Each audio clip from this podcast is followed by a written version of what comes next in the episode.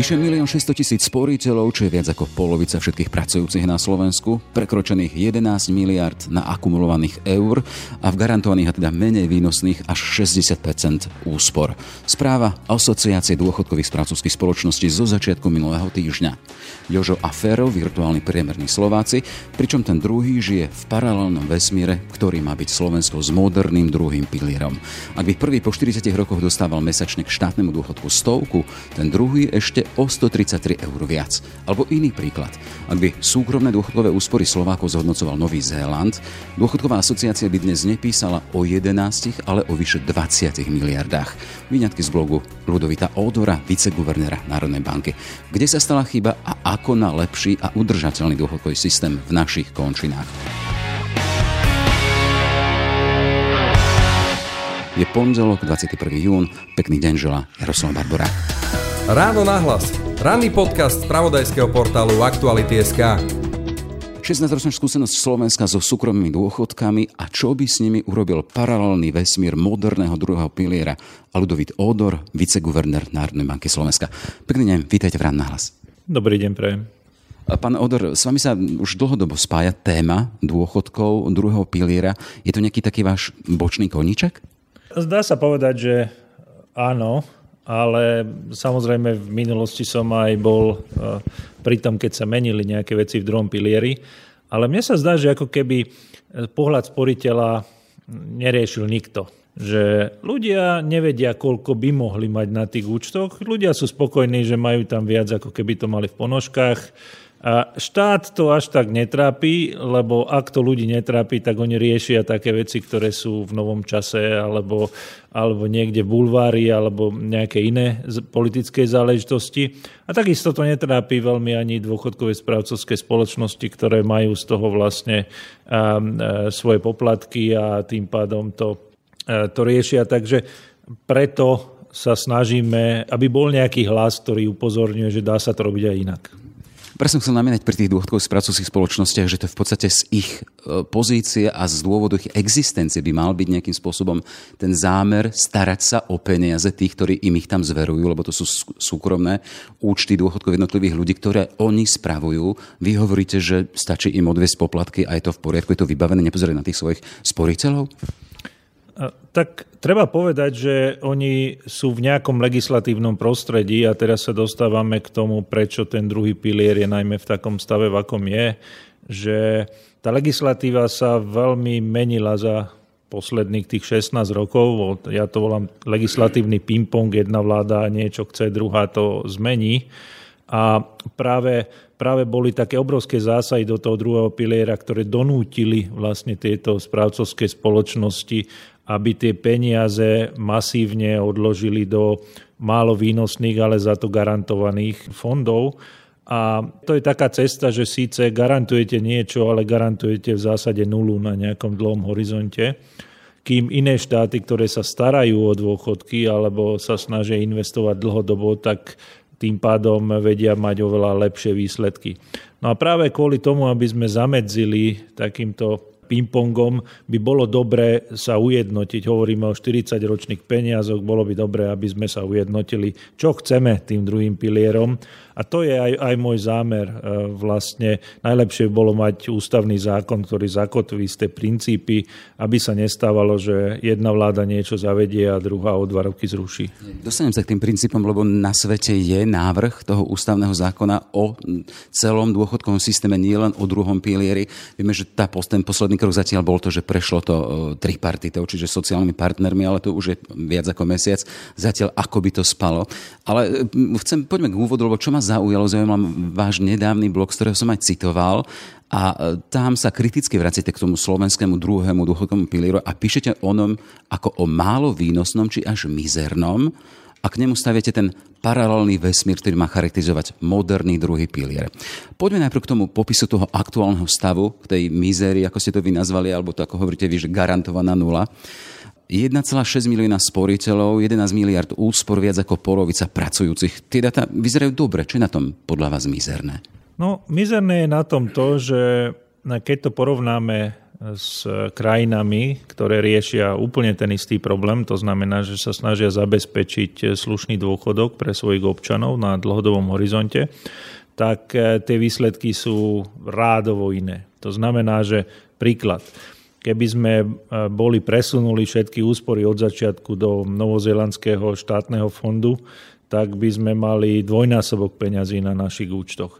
Aj keby sme vymysleli takého autopilota, že v zásade len posielame peniaze do dvoch um, globálnych indexov akciového dlhopisového 60-40%, tak aj v takom prípade by sme tam mali 8 miliard viac a 8 miliard je viac ako celý plán obnovy. Celá krajina rieši plán obnovy posledný rok a, a tuto nechávame vo vzduchu viac peňazí, ako je celý plán obnovy. Takže preto hovoríme, že to je veľký problém a treba to riešiť.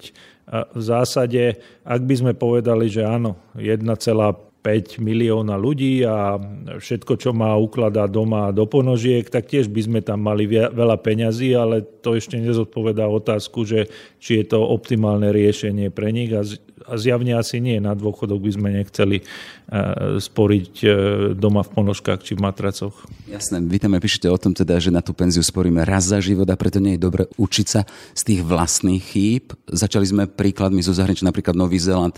Kde sa dá pozerať alebo učiť z cudzích chýb? v tomto našom, v tej našej situácii? Dá sa všade naokolo. To znamená, že pre mňa je vždy E, takým benchmarkom alebo nejakou porovnávacou bázou tí najlepší. Že keď chceme niečo meniť, tak sa pozrieme na to, ako to robia tí najlepší a na to sú rôzne rebríčky, rankingy a aj vo väzbe na to, že či to robia udržateľné, či prinášajú veľa užitku pre e, sporiteľov. No a tam, tam väčšinou sa pozeráme na také krajiny ako Norsko, Nový Zéland, Kanada napríklad, aj z časti Švédsko. Takže tých dobrých príkladov je veľa. Samozrejme, ja netvrdím, že my by sme vedeli okamžite preskočiť na takýto model, lebo samozrejme my nemáme nejakú takú dlhšiu históriu s týmito finančnými trhmi, ale keby sme vymazali len polovicu tých rozdielov, už sú to miliardy eur a, a to je citeľný rozdiel či máte, ja neviem, na dôchodok o 50 eur viac alebo o 50 eur menej. Takže to nie sú zanedbateľné veci a práve preto túto tému dosť e, intenzívne, ako sa, alebo sa, sa to snažím dosť intenzívne dostať do toho mediálneho priestoru. A keby sme boli aj konkrétnejší, keď hovoríme teda, aby sme sa neučili z vlastných chýb, ale z chýb možno tých druhých, alebo z toho, čomu sa oni priučili, sú lepší. Spomínali ste konkrétne štáty. Čo konkrétne si od nich môžeme zobrať? Lebo máme my nastavené teraz, je tu návrh novely ústavy práve k tomuto, ktorý prináša nejaké konkrétne veci a nájdeme tam prienik medzi tým, čo navrhujeme u nás a skúsenosťou skúsenejších Norska, Dánska, Nového Zelandu, Kanady, ako ste povedali? Môžeme byť úplne konkrétny. Tak úplne konkrétne tam nenájdeme nič v zásade e, z tohoto. A to je vlastne aj môj, môj problém, že ten ústavný zákon o dôchodkoch má význam práve v tom, že keby sme sa dohodli na nejakých princípoch do budúcnosti, tak e, nebude sa to meniť e, na každom kroku. No a, a vidíme, že druhý pilier bol práve takýto problém. A v tom návrhu ústavného zákona nič v zásade e, k druhému pilieru nie je, čo sa týka investičných stratégií. Takže ja som, aby sme teda išli aj k nejakým konkrétnejším veciam, podľa mňa úplne základ je povedať, že čo štát očakáva od toho druhého piliera, akú výnosnosť. A tam samozrejme treba do úvahy zobrať e, napríklad vek sporiteľa tí mladší by mali byť eh, viacej v tých agresívnejších stratégiách, viacej v akciách. Eh, to znamená, ďalší dôvod je, ďalší pri... Aby toto už bolo zo zákona. Hej? Lebo teraz v aktuálnom návrhu je to teda, že sa mení to, že bude sa vstupovať zo zákona, čiže povinne s možnosťou vystúpiť do nejakého času, do 35. roku, ale vy hovoríte ešte ďalší krok, aby aj to ich investovanie bolo zákonne upravené. Hej? Áno, jednoducho povedané, u nás mladí ľudia, ale ani starší nečítajú Financial Times, nerozumejú investíciám, tak ja chcem, aby aj takíto ľudia profitovali z druhého piliera. To znamená, že štát by mal povedať, že ak ten človek neurobi žiaden aktívny krok, aby mal zabezpečenú dobrú penziu do budúcnosti. To znamená, že automaticky tie investície budú trošku agresívnejšie na začiatku kariéry a takisto vlastne tie investície budú sledovať e, nejaké e, benchmarky. Benchmark je niečo, ako, ako, ako sa vyvíjajú tie jednotlivé trhy, lebo teraz, e, keď povieme, že majú byť v akciách, tak môžeme kúpiť, ja neviem, akcie firmy XY, ale ďaleko nezájdeme. To znamená, že vždy, keď sporíme dlhodobo, musíme dbať o to, aby to bolo rozložené do, do viacerých spoločností a najlepšie rozloženie, keď to dáme na celý trh. No a práve preto chceme, aby e, vlastne všetky tie shodnocovacie stratégie boli porovnávané voči tomuto trhu, kde za relatívne málo peňazí sa dajú robiť stratégie a aby kopírovali, ako vyzerajú tie jednotlivé trhy. Ak sa nemýlim, v tom súčasnom návrhu je podchytená táto téma, teda neviem, či podľa vás to je postačujúce, ale to nastavenie investičných stratégií, zhodnocovanie nastavené tak, aby bol predpoklad čo najvyššieho dôchodku z druhého piliera. Ide o parafrazu, ale predsa len toto je ústavný zákon. Dá sa predpoklad, že toto bude dotiahnuté potom v iných zákonoch, tých čiastkových, aby to bolo premenené na to, čo hovoríte vy. Očakávate to? Ja by som bol oveľa viac konkrétnejší. To znamená, že ja by som tam určite dával konkrétne pasívne stratégie globálne, aby bolo jasné, o čom hovoríme. Lebo samozrejme nikto nečaká, že v ústavnom zákone budeme hovoriť o konkrétnych indexoch, o konkrétnych nákupoch, ale podľa mňa, ak tam chýba aspekt toho, že naozaj ten základ je pasívna investičná stratégia globálna, tak e, neviem presne, čo sa dostane potom do tých obyčajných zákonov. Takže preto ja by som chcel byť oveľa konkrétnejší a oveľa jasnejší, aby sme teda e, nehovorili len také prázdne frázy, ale aby sme to naplňali aj nejakým obsahom. Kvôli zrozumiteľnosti, ten váš blog, ktorý sme na začiatku citovali, ten tam priniesol aj tých priemerných Slovákov v odzokách. Bol tam Fero a Jožo s tým teda, že ten Fero šporil 40 rokov v prvom a v druhom pilieri, pričom z toho druhého mal potom čase stovku a potom ste mali tam toho Fera z toho paralelného sveta s moderným dôchodkovým systémom a ten mal z toho druhého piliera k tomu viac ako 130, čiže 233 eur. Keď hovoríte o tom nastavení tých e, investičných stratégií, e, skúsme tak veľmi plasticky nastaviť, ako, v čom je tá pozícia Fera, alebo byla tá pozícia toho Fera z paralelného sveta iná oproti Jožovi, e, keby sme to mali našiť na tie stratégie. Čiže prvých, neviem, 20 rokov by sporil kde, posledných 10 možno kde. Ako to vidíte, ako by si to predstavili? Tak to je, to je taký ilustratívny prepočet, aby ľudia chápali, že je to problém. A ten prvý, ten teraz už neviem, ktorý bol Jožo a ktorý Fero, ale dajme to... No Fero bol ten, ten, e, ktorý mal nižšiu penziu s tými 100. Takže Fero. Takže Fero, Fero vlastne prvých 16 rokov sporil presne podľa toho, ako vyzerá teraz druhý pilier na Slovensku. A tých ďalších zvyšných vlastne 24 rokov sporí a pri rovnakých výnosov, aký produkoval doteraz náš druhý pilier. To znamená, že toto je akýsi taký že dlhodobý pohľad na to, že čo by mal Fero, keby fungoval alebo sporil presne podľa toho, aké boli doterajšie výsledky druhého piliera.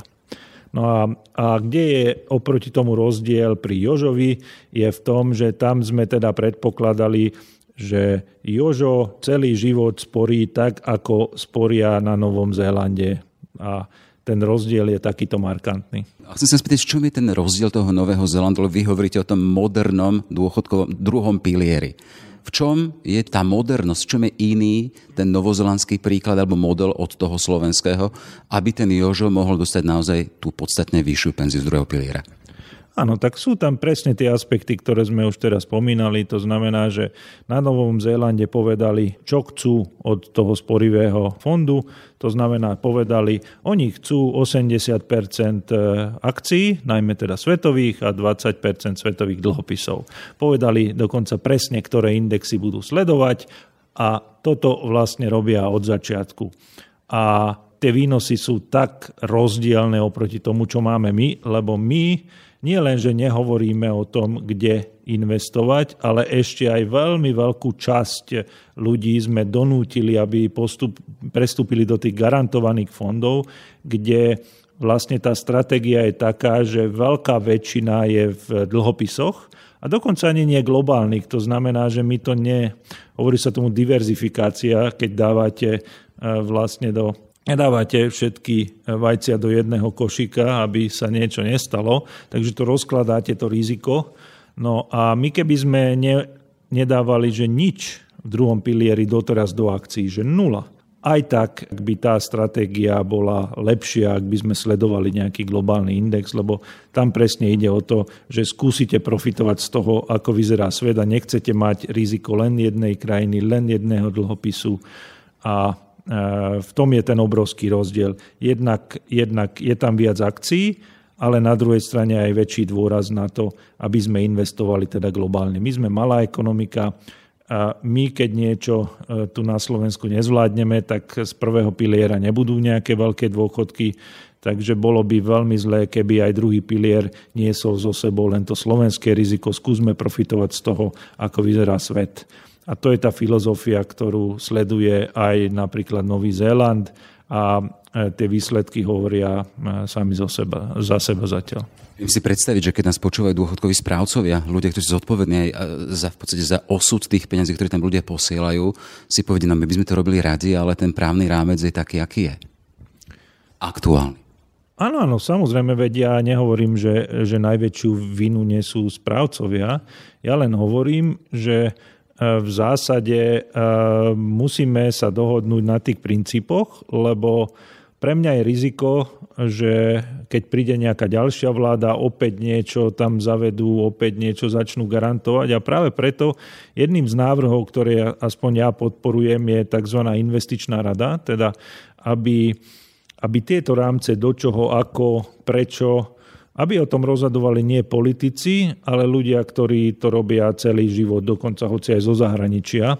To neznamená nejakú novú inštitúciu s novým aparátom, len väčšina krajín to robí tak, že raz za 5 rokov si sadnú múdre hlavy a povedia, že, že ako sa posúval svet investícií za posledné obdobie a skúsme, skúsme to robiť takto na najbližších 5 rokov. Veď ako keď vám nefunguje proste kohútik, tak zavoláte inštalatéra, nie politika, ako to treba opraviť. To sú tak vážne, tak odborné témy, že podľa mňa takéto niečo by pomohlo. Neviem, či spomínam dobre, ale v tom zákone, v tom návrhu toho ústavného zákona investičná rada figuruje. Alebo chymílim sa? E, zatiaľ žiadne konkrétnosti o tom, o tom nie sú, takže pre mňa je veľmi, opäť, e, veľmi dôležité, že ak my len spomenieme niečo hmlisto a budeme čakať na to, že obyčajný zákon to spraví, obyčajný zákon zmení hoci kto, hociaká vláda v budúcnosti. Ja by som chcel mať naozaj ústavnú garanciu, aspoň pre tie hlavné princípy, aby toto všetko mohlo fungovať. E, aktuálne sa pripravuje, teda spomínali sme teda, že zatiaľ spí, ale sú tam aj ďalšie body. Teda spomínali sme tie investičné záležitosti, vy hovoríte o tej e, rade, ktorá to má posudzovať, ale pritom, keď hovoríme o možných výnosoch, tuto je v pláne aj to postupné navyšovanie odvodov do druhého piliera až do tých 6%, asi sa to nedostane k tým deviatim, ako bolo pôvodne? No, e, to je aktuálny stav. Ono to teraz nerieši nový zákon, ale aktuálny stav je taký, že postupne sa to zvyšuje k tým 6%. A podľa môjho názoru aj toto by bolo dobre riešiť v tom ústavnom zákone, aby sme teda povedali, že aký podiel by mal ísť aspoň do toho druhého piliera, lebo aj to riziko v niektorých krajinách buď úplne zničili druhý pilier, alebo výrazne okresali, keď bolo treba. A to tiež nie je dobré z toho dlhodobého hľadiska. Veď poved... Hovoríte o Česku a Polsku. Áno, áno najmä, najmä o tých okolitých krajinách, tak vidíme, že to politické riziko je veľmi veľké v týchto pilieroch. Najmä keď sú horšie časy, tak keď niekde sú usporené peniaze, tak to, to tak láka niekedy e, politikov, aby, aby sa k tým peniazom nejak dostali.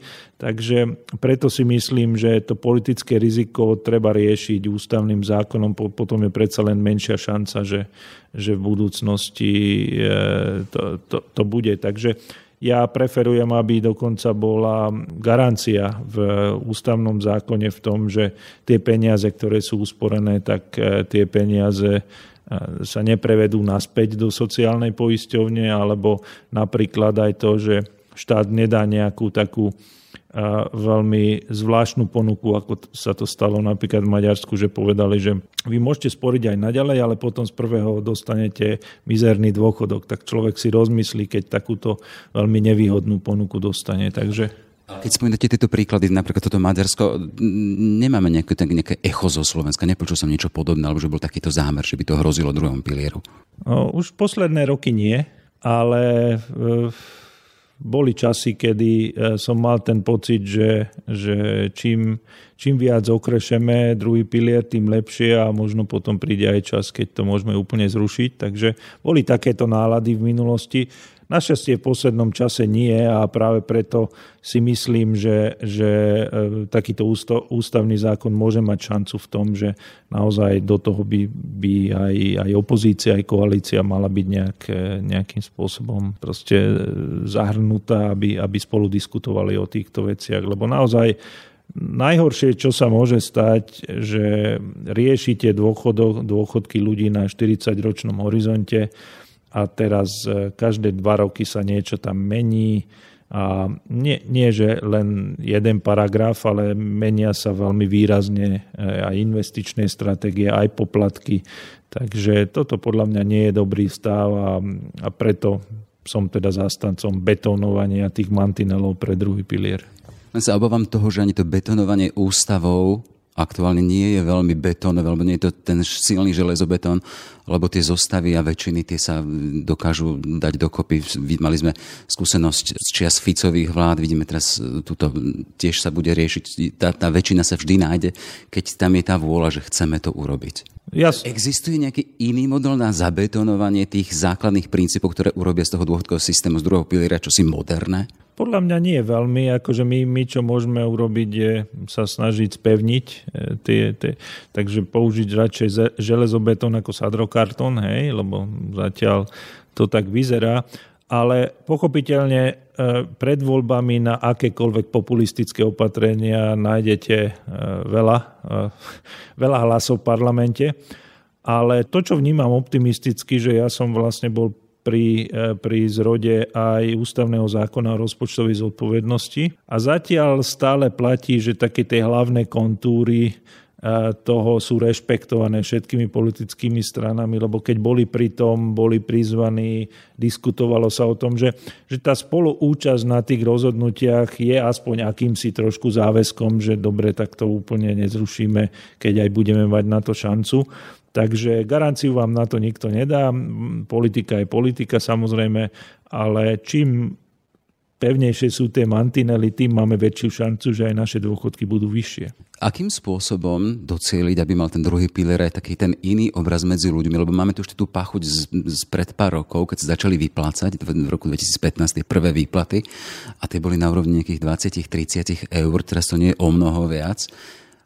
Prečo by sa ľudia mali rozhodovať, sporiť si na dôchodok aj cez tieto súkromné e, línie, keď majú to vedomie, že ten príplatok tým štátnym penziám nie je v nejakej veľkej sume zatiaľ. Bude sa to meniť samozrejme postupom času. Presne tak, ako podľa mňa tá komunikácia je veľmi dôležitá. Sú tam dva faktory, prečo sú tie penzie nízke. Jednak tie výnosy boli nízke, ako som spomínal, že ako tie zásahy spôsobili, že všetci mali len tú garantovanú nulu. Oveľa menej sporili. My hovoríme samozrejme o tom, že e, také tie slušnejšie výnosy prídu na tom 30-40 ročnom horizonte. Takže to je ďalší faktor, ktorý je veľmi dôležitý a aj preto treba komunikovať s tými ľuďmi, trošku ich aj, aj vzdelávať o tom, o čom je ten druhý pilier, lebo veľa ľudí si myslí, že to je obrovsky rizikové ísť do akcií ale ako spomínam, aj, aj v tom blogu šprint je iná disciplína ako maratón. Ako, e, to znamená, že kým akcie pri tom šprinte, pri tom krátkodobom horizonte sú naozaj veľmi rizikové, výkyvy sú veľké. Ale na tom dlhom horizonte je pravda, že idete cez hory a doliny, ale stále na konci tej cesty sa dostanete na nejakú horu. To znamená, že dlhodobo tie akcie prinášajú výnosy a musia jednoducho prinášať výnosy, lebo hovoríme o globálnom raste. To znamená, že my sa stávame mini akcionármi sveta a keď svetu sa nedarí, tak e, ani na Slovensku sa asi nebude e, dariť až tak výrazne. My, my nie sme ostrov v Tichom oceáne, kde tu bude prosperita. Takže kým sa svetu bude dariť, tak určite aj globálnym akciám na dlhom dobom horizonte sa bude dariť, ak to máte dobre rozložené. A to je tá základná filozofia dlhodobého investovania ale ľudia sa boja a, a preto naozaj treba aj vysvetľovať. A popri tom, ako som povedal, nastaviť ten systém tak, že aj keď ten človek neurobi žiadne veľké aktívne osobné rozhodnutia, tak aby tá investičná stratégia bola dobre zvolená a aby e, zohľadňovala napríklad vek toho človeka. Takže podľa mňa toto sú také úplne základné veci. Z toho, čo hovoríte, vyplýva aj to teda, že úspechom druhého piliera je aj to, že ľudia sú finančne gramotní, že sa vedia rozhodovať, vedia k tomu pristupovať. Aj ten návrh toho ústavného zákona hovorí o práve sporiteľov na informácie. To kvitujete? Jednoznačne, jednoznačne áno. Podľa mňa ľudia zatiaľ ani, ani si tak dobre nevedia predstaviť, čo môžu čakať na dôchodok a nevedia ani povedať, že dobre, tak koľko mám ja sporiť v tom treťom pilieri alebo inde ešte. No a práve, práve to právo na informácie alebo teda transparentnosť týchto systémov a už teraz aj viac súkromných firiem to začína robiť, že ukazuje tým ľuďom, koľko budú mať podľa súčasného stavu z prvého piliera, koľko môžu čakať z druhého, čo by mohli čakať z tretieho piliera. A to je ten správny spôsob e, pozerania sa e, na, na dôchodok dopredu. Už teraz to je zákonná povinnosť. Sme správcovia na ročnej báze musia toto uvádzať. Áno, ale ja hovorím o všetkých troch pilieroch. To znamená, že aj o sociálnej poisťovni, tak a podľa mňa to, to je veľmi dôležité, aby to, aby to bola komplexná informácia, lebo keď niekto len dostane tú informáciu, že áno, 15 eur z druhého piliera, ale nevidí to, že z prvého piliera tým, že sporil tak málo v druhom, tak bude mať e, ešte relatívne veľkú penziu, Takže preto potrebujeme informovať komplexne, nie len vytrhnuté z kontextu.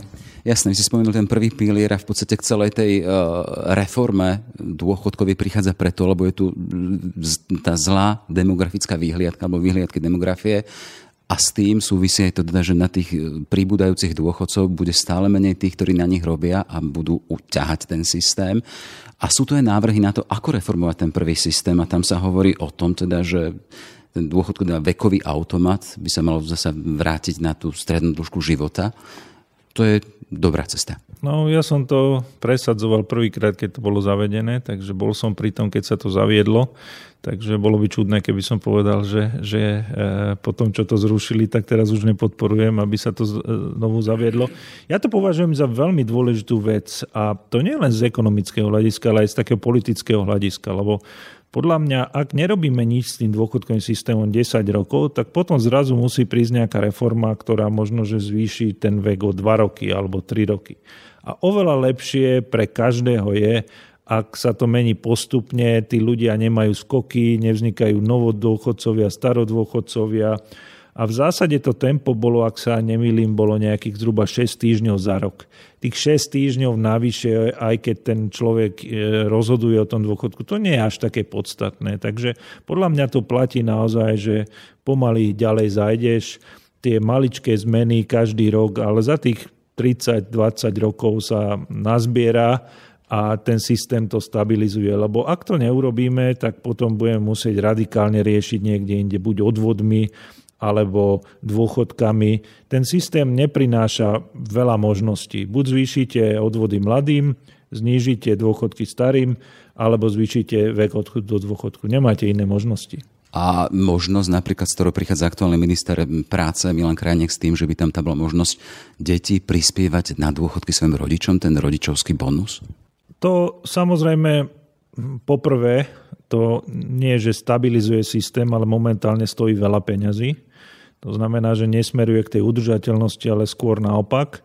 A na druhej strane ehm, ja nie som akože zástancom e, tejto myšlienky, lebo ako ehm, ja osobne, keď moji rodičia majú nejaký problém, tak ja nepotrebujem štát ako sprostredkovateľa pomáhať tým rodičom. Hej, že ako, pri, prípadá mi to nejakým spôsobom e, divné a samozrejme potom je tam otázka e, bezdetných alebo čo keď už e, ja neviem, jedno dieťa neží. Akože strašne veľa takých jednoduchých otázok je okolo toho.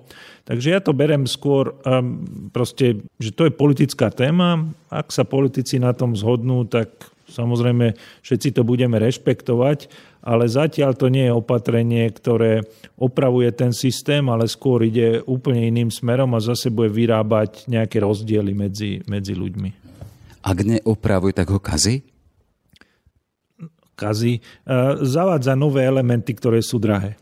Potom tam ešte tá myšlienka teda možnosti odchodu do dôchodku po 40 odpracovaných rokoch. Čiže by bola skupina ľudí, ktorí mohli odísť ešte možno aj pred 60 alebo okolo toho. Ako sa staviete k tejto myšlienke?